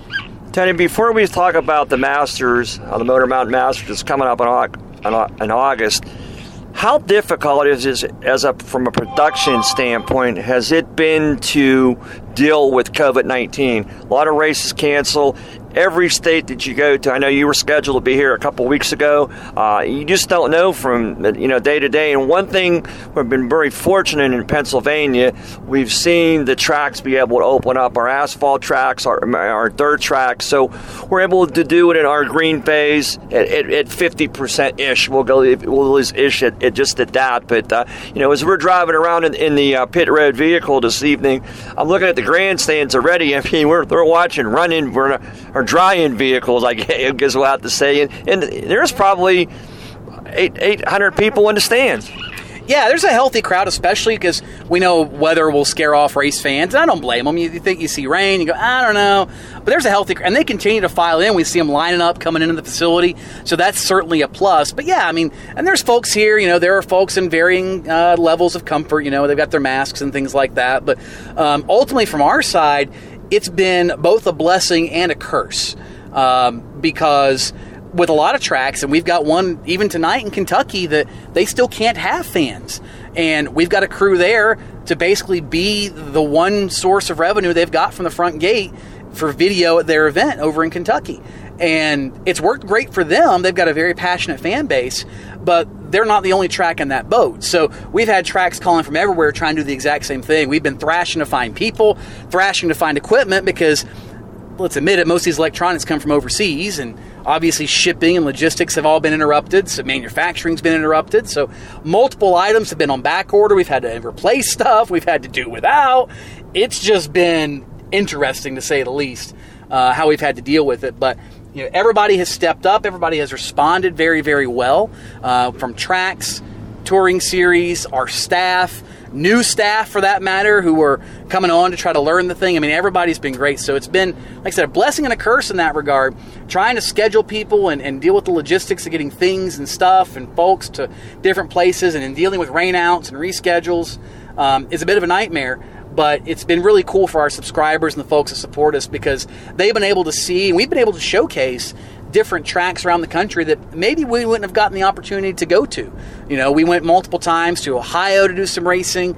Uh, obviously, Kentucky we've been to. We've had calls in South Carolina. Illinois folks have called us. I mean, we've been all over um, to showcase different tracks that otherwise may not have had that opportunity. And to me, that's really cool to see the fan bases get excited about, hey, look, you know, we get to showcase our racetrack and introduce, you know, new fans to, to what happens at said racetrack. And I think that's one of the coolest things about what we do. And while all this, you know, quite frankly, sucks as a whole for race fans because of some of the things that have had to happen, you, you have to look at the small victories. And that's one of the small things that's come out of this is that you know more people have been able to see different racetracks, have been able to experience events at different facilities. Um, and on top of that, some facilities who swore to their grave they would never have a video camera there for fans who were displaced because they felt it took away from the front gate, and we have the data to prove it doesn't. But they felt that it, it took away from the front gate. Well, now they've been forced to use us because we are the front gate, ironically, and they go, wow, this is pretty cool. This actually works. The accountability is all there on our Speed Sport TV platform we work through. This is wonderful. Why have I not done this before? So, for fans who are displaced, you know, you got to work Saturday nights, but you'd love to be at the racetrack. Well, guess what? It's opened up opportunities now for a lot of racetracks to allow their fans to support them in some means, even when they can't be there. So, a lot of really cool things have come out of this, even though as a whole, it's been a massive inconvenience, no doubt. You know, Tony, we, you know, sometimes when you have a situation, obviously, you know, no one could have ever anticipated what you know the pandemic was going to bring and what, what's happening so far, but through that, I, I, think a couple things have happened. We've had our iRacing that's taken off where we knew it was there, but it wasn't quite as popular.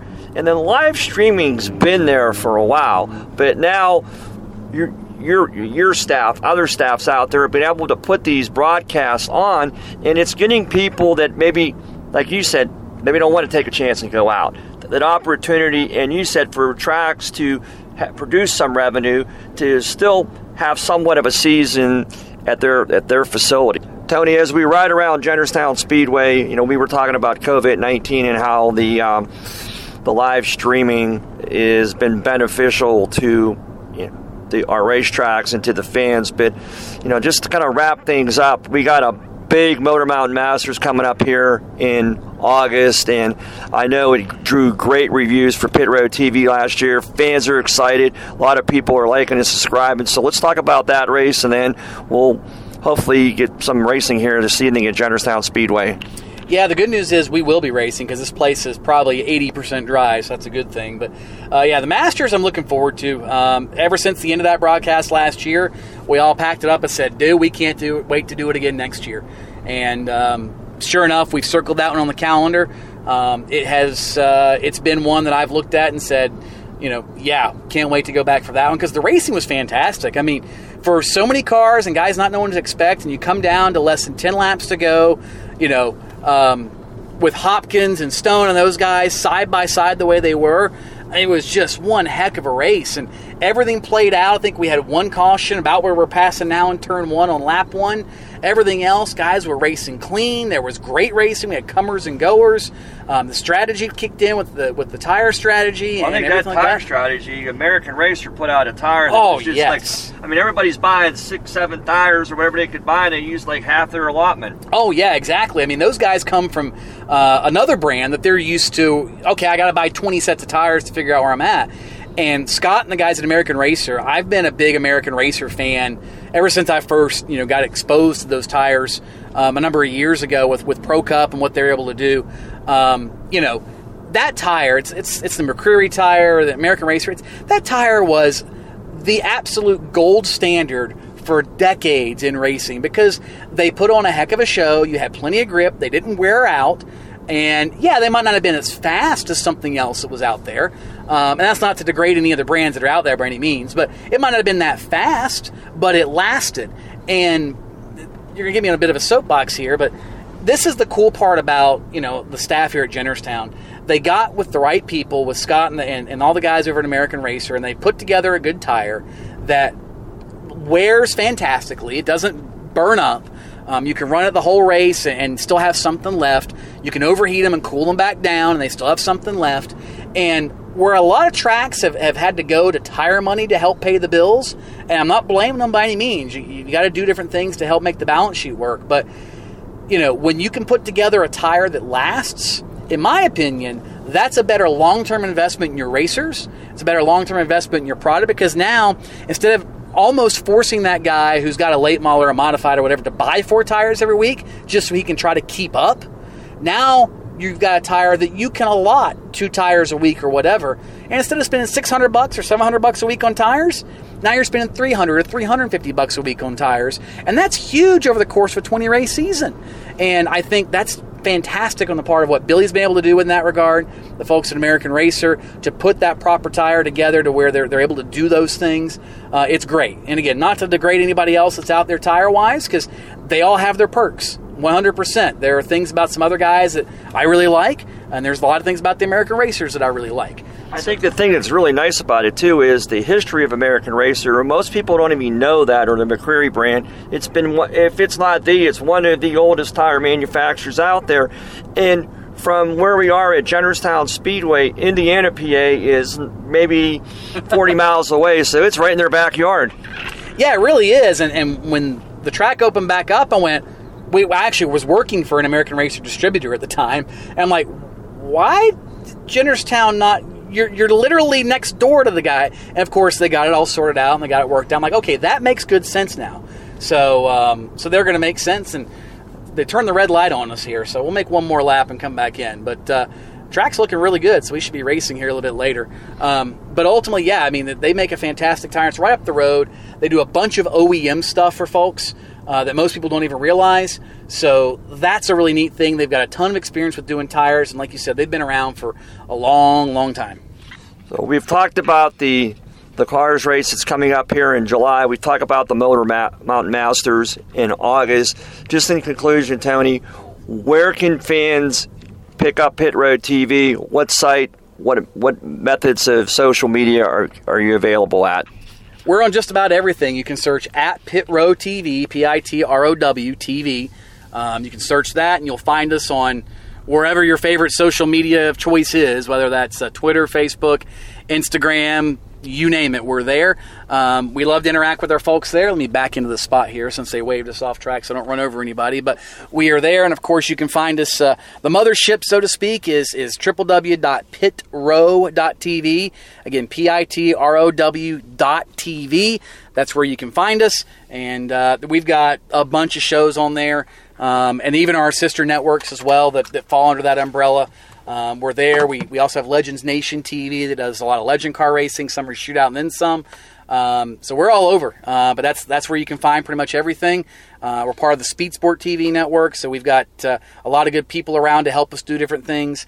But uh, www.pitrow.tv, and you can find all kinds of racing pretty much any time of the year. Tony Stevens, it's been great to ride around with you last half hour. I think we, uh, I think we took the uh, checkered flag here, but uh, we'll see you back in two weeks. And I think in August when you come back, you're bringing Lenny Batycki with you again. That's the plan. As we're bringing Lenny up here, along with some other folks that we've got in the works that we're hoping to surprise some folks with, and um, it's going to be a fun time, no doubt.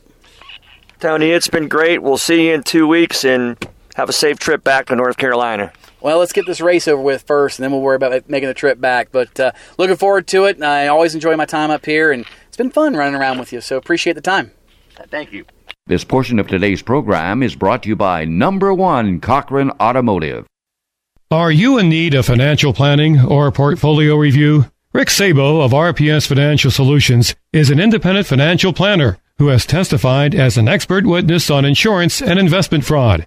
He helps people who are concerned about their portfolio or with other financial matters. His services include investments, pension, and 401k rollovers, estate planning, life insurance, and long-term care alternatives. As a registered IRS tax preparer, he can assist retirees with the completion of property tax rebate forms and other government tax reduction programs at no charge. Mr. Sabo does not charge a fee to meet with potential clients for a fact find. His office is located at 5061 Route 8, Gibsonia, PA. If you are in need of any of the services that he provides, give him a call at 724 443 5720. That's 724 443 5720. Or email him at rick.sabo at jwcemail.com. Securities offered through J.W. Cole Financial Incorporated, member of FINRA SIPC. Advisory services offered through J.W. Cole Advisors Incorporated, neither J.W. Cole Advisors Incorporated or J.W. Cole Financial Incorporated, nor its representatives provide legal, tax preparation, or accounting advice. Persons who provide such advice do so in a capacity other than as a registered representative of JWCA, JWC. RPS Financial Solutions and JWC, JWCA are unaffiliated entities. Adrenaline, cover to cover, three great magazines have become one excellent monthly racing publication. Dirt Monthly Magazine. You'll get more features, more pictures, and more short track racing action in a new, massive, more than 150 page Dirt Monthly Magazine combining the best of dirt late model, dirt modified, and flat out magazines to create a bigger and better full color monthly magazine with exclusive sections for each type of dirt track racing into this one monthly publication.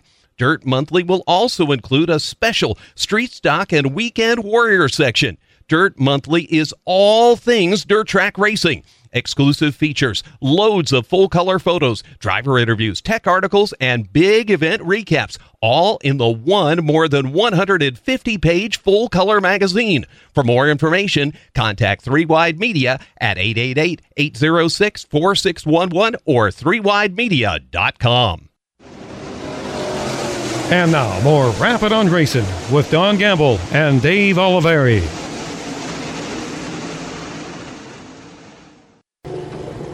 Listeners, we're at Thunder Mountain Raceway, and joining us is the driver of the One Star, Chub Frank. Chub, it's great having you out racing for everybody. I you know, had a chance to talk to Zuby earlier and, and, Max Blair. No one's been out racing, but you've been in the shop probably since the first of the year. And Chub Frank Racing in the shop has not slowed down. no, we're uh, we're still busy. Now this week we're really busy because everybody's trying to open up the racetracks. So. Uh, they uh, they everybody wants either parts or they want uh, their cars. So uh, it's been real busy, real hectic this week. But yeah, we're we're we'll be caught up here in another couple weeks. You have to laugh at racers that we you know they've had pretty much all winter, and now we've actually had a, maybe a three month lag here with COVID, but yet as soon as you decide you want to start racing, they're under the gun. Well, that's because everybody waits to the last minute. They thought, well, we're not going to race, so then they waited. Um, you know, our stuff was pretty much ready, but uh, we had a couple couple guys bring their cars in the last month. Um, you know, so we really actually were caught up, but now we're busy again. So, you know, once they figured out that they're going to go race and they, they needed their cars done. For Chub Frank Racing, what is the house car now? What is, what is the car that you're you're driving and what you're working on most in the shop? Uh, whatever's in the shop that I take in on trade or whatever. it's uh, this car is uh, uh, black diamond with a little little bit of CFR twist to it, but um, and then I the other car I got a crate car up front, and it's a Club 29 car um, that Boom ran last year that needed a front clip, so uh, it's we just put a different front clip on it, so it's kind of a combination car. So we just uh, it's it's not way off. It's same parts and stuff, but so we like to experiment a little bit to see where where uh, we need to be at. Well, and in this in this day and age, if you don't like, I was talking. I did an interview earlier this year with Lynn, and he said back in the day that you guys would kind of fabricate stuff and you worked on it, and now whether it's a black diamond, it's a, a rocket, it's a, a Bloomquist for the most part, things are somewhat similar. There's specialties that may be into shocks and things like that, but to be creative and like you just said, to maybe try something, maybe if you do that and you hit it, you step outside the box. But that's something that you you're used to, and you know the years that you've raced, which is you know how many now, Chub? Forty some. I don't even know exactly, but forty-one, two. I don't know. You know, and I was talking with Max you know, with State Line Speedway just up the road from you, and I know they're going. I think they're having a practice session. New York has a you know a lot different parameters with PA now. PA is starting to loosen up a little bit. You know, we got the race here tonight at Thunder Mountain, and, and Pennsylvania Motor Speedway is having a practice, and Lernerville's having it. So we're starting to see some of the restrictions lighten up a bit. But in a perfect world, even before we had COVID, what was Chub Frank's plan this year to maybe be out, just maybe run locally at Eriez and maybe State Line, and then travel a little bit with Boom on occasion? Um, uh, well, I, I uh, it all depended what the whatever the customers needed, but no, we planned on racing a lot more than what what uh, has taken place. But that can change now that we're everything's starting to open up. But uh, you know, we built the crate car so we could do some more crate racing and uh, in an open car um, just some stuff to experiment. But we'd go wherever, you know, like the, this ULMS, some of that stuff, and uh, the Outlaws or the, uh, you know, any anything that's close that's uh, we don't have to travel a long way. Uh, that we're gone, you know, two or three days. I'd rather just be back because we got, you know, there's too much work to do at shop.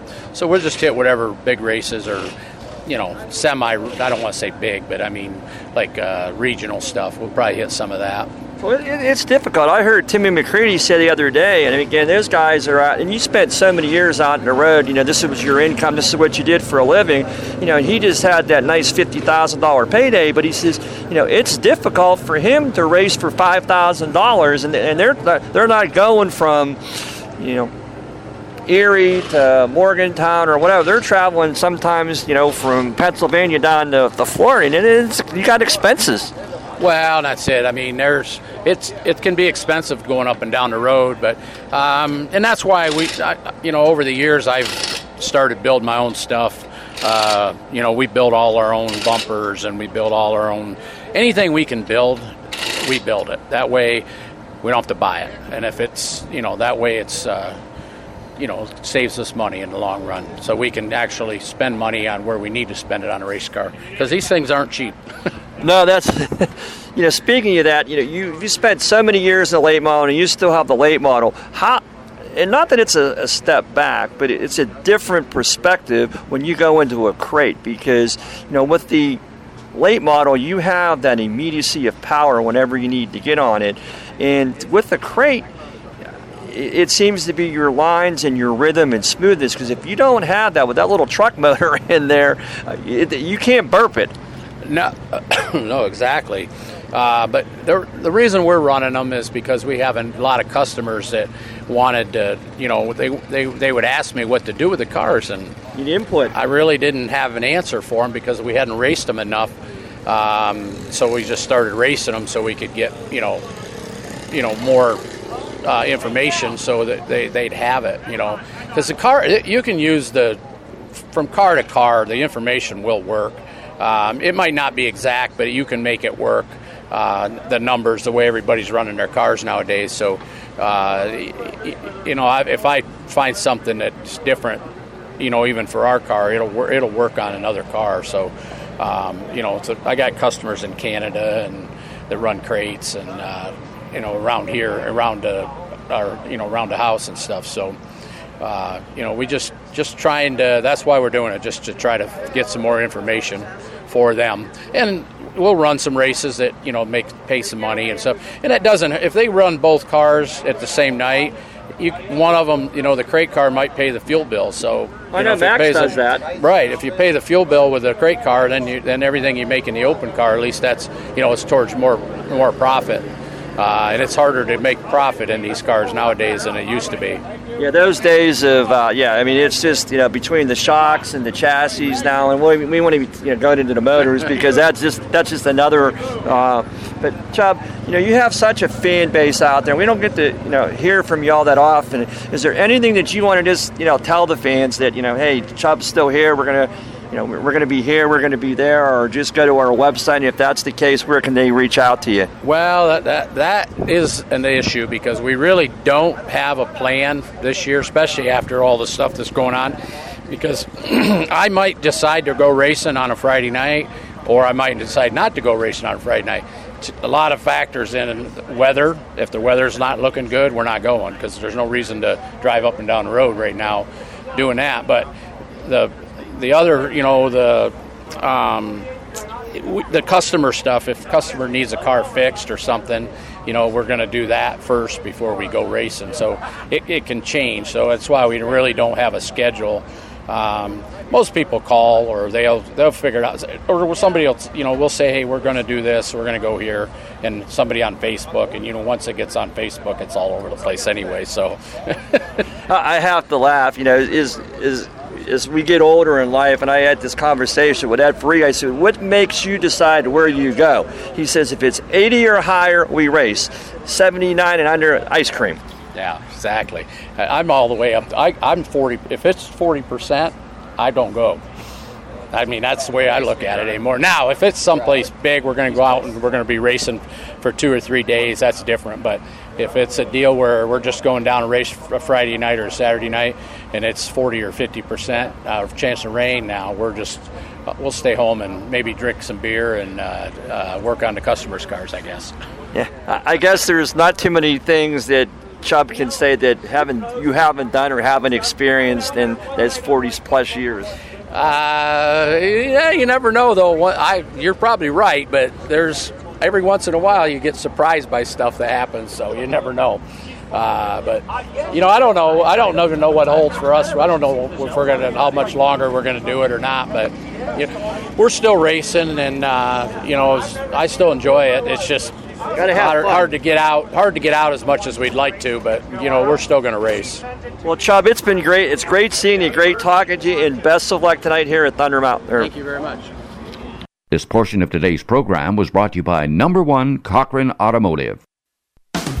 No one covers motorsports like Rappin' on Racing. For nearly 40 years, Rappin' on Racing has provided the best in motorsports information with knowledgeable and veteran reporters who cover all forms of racing.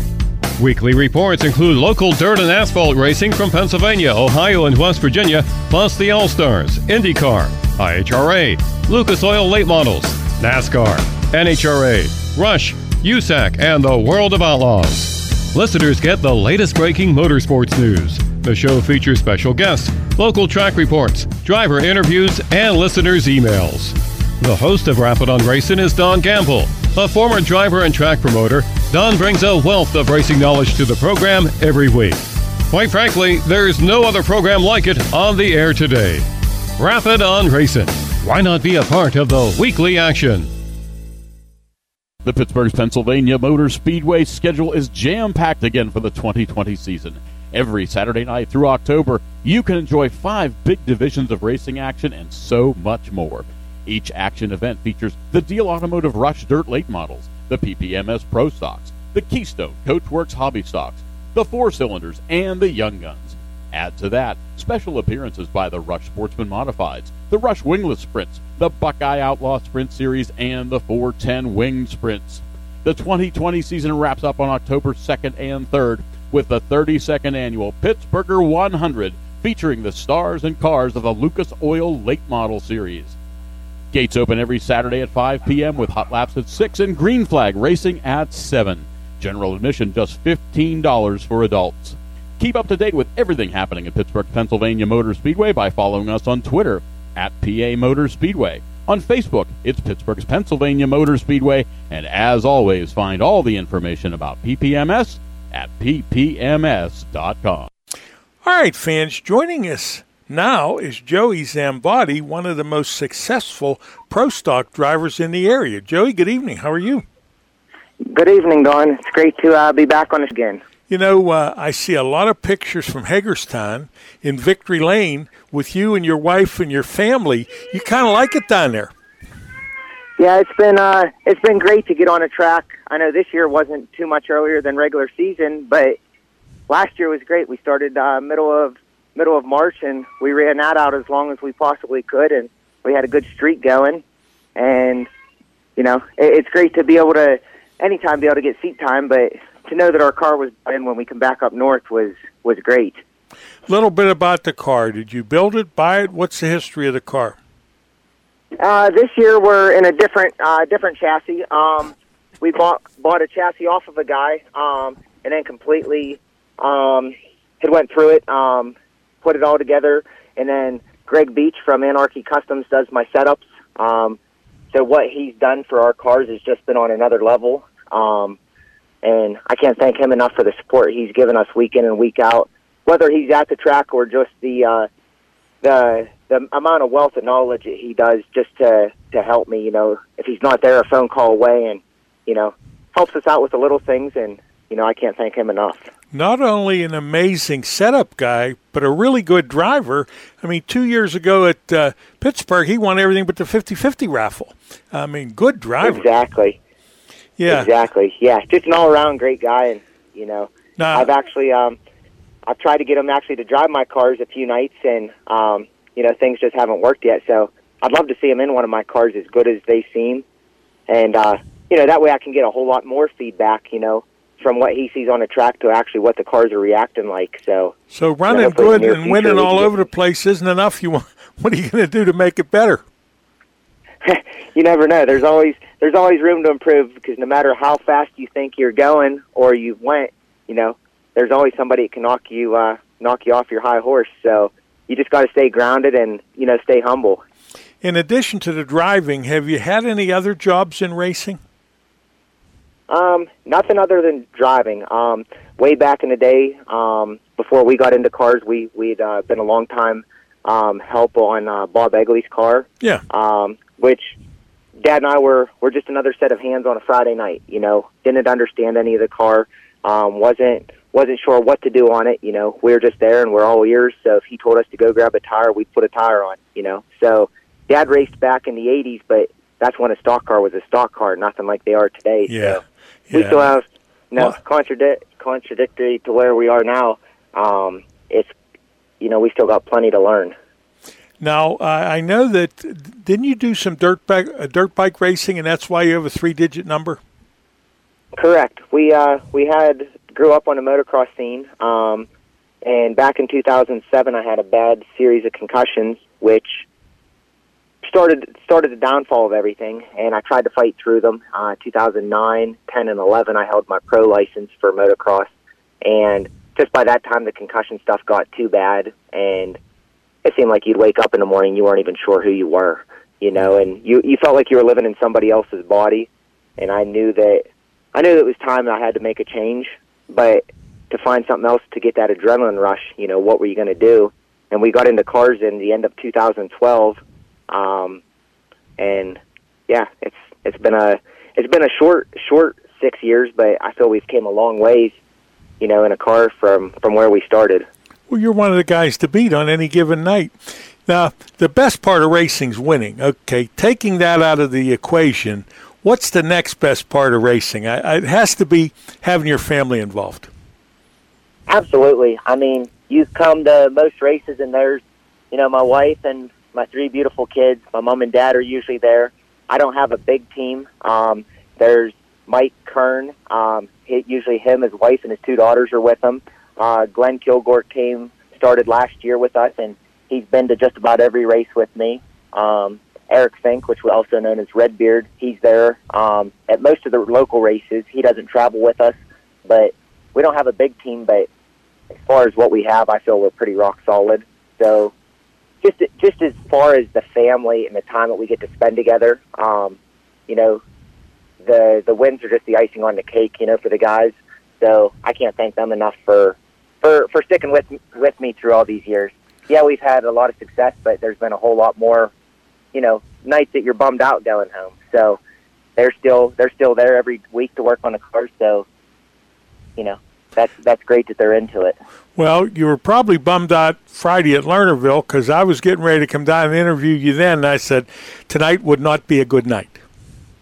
Nah, you could have come down. I was uh, I was maybe a little bit bummed when it first happened, but actually when we got to the track, uh, we got everything set up, and I went out for hot laps, and I forgot to put my transponder on, and I was kind of bummed out then, but we got on the track, and I could tell how good my car felt, so I really wasn't worried, and we went out and had a great heat race, um, and then they redrew me to start on the pole, and I knew I honestly thought it would be lights out. I thought we were going to be, you know, pretty pretty solid, and that restart they got me and they pulled away and we reeled them back in. And it was a good battle between Miller and I and I, I mean hindsight's always twenty twenty or you know indifferent what you could have did different um, or what you should have did different.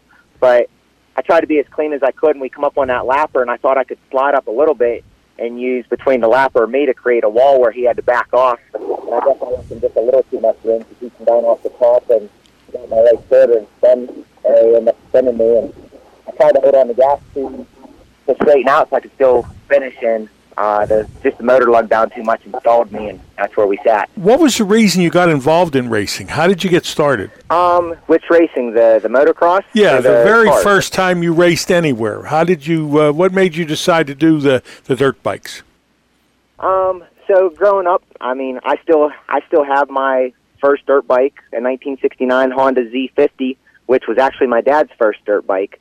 Um, so I just made lap after lap in the yard, and then um, I was going into third grade, and we moved, built a new house, and happened to be my best friend in third grade was Brock Hepler, which was a national champion on dirt bikes, and then later moved to the factory rides of um, Suzuki and Yamaha.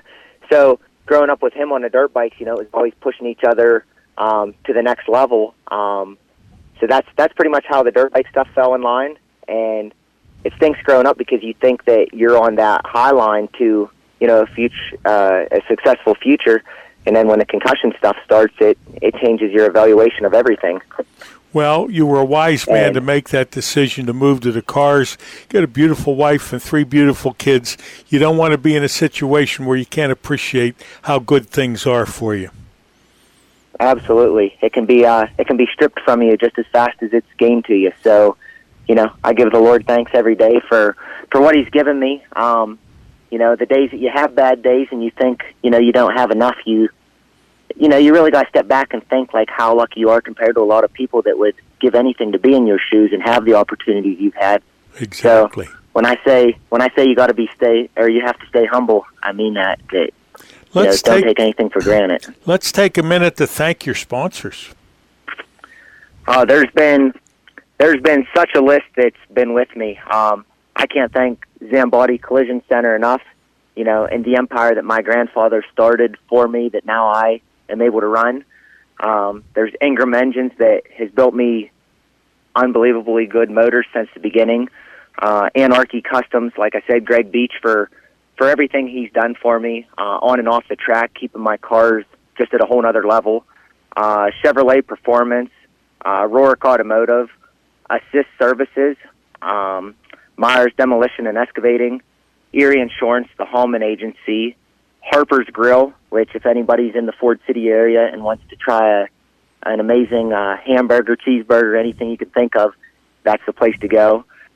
Uh, Advanced Auto Parts and Kittanning, uh, Precise Racing, Hoosier Tire, um, Bilstein Shocks, RPI Suspension, and uh, Design Revelations for the great looking cars year after year.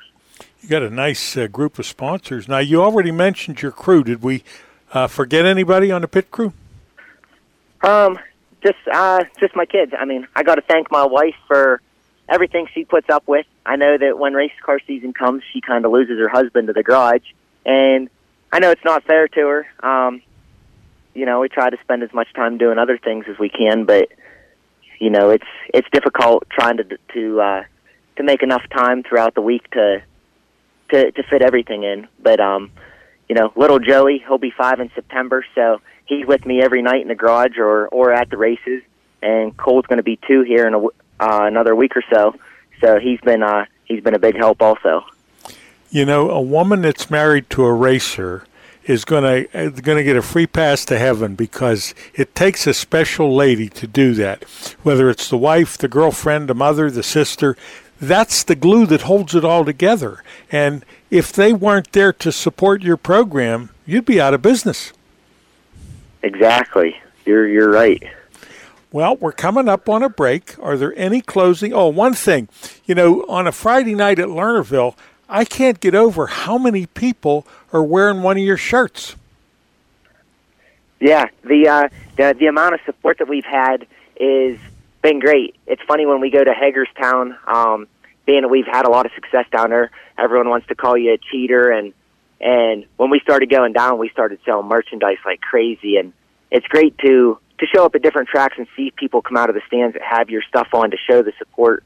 Um, you know, because I'm just a kid living everybody else's dream right now. So just to see somebody, you know, think enough to want to wear one of my shirts because growing up, that was the coolest thing just to see a racing somebody in a racing t-shirt, let alone now Yeah. seeing everybody want to buy your stuff. Well, they're sharp shirts. Hey, we're coming up on a break. Any closing thoughts? Anything that we have forgotten? Um, I think you pretty much covered everything, Don. Um, you know, like I said, just stay humble, and I can't give the Lord enough thanks for for what He's blessed us with in life. Not not only on the track or what people see, you know, on a Friday or Saturday night, but what He does in our home life. You know, um, you know, it's just everything is just everything's just clicking for us, and it really seems like you know we're in a good place. But I just can't thank all the fans enough. You know, the people that root for me, and I guess also the people that are rooting against you. You know, because you have good nights and you have bad nights, but the nights you have bad nights and they're rooting against you, it makes you makes you a stronger person in the end. They all had to buy a ticket to get in there, whether they're for you or against you. So that's good for racing. You're right. Well, Joey Zambotti, I want to thank you for being with us tonight and continued success, whether you're at Lernerville, Hagerstown, or wherever the car shows up. Thanks for being here. I appreciate it, Don. You have a good evening. Thank you.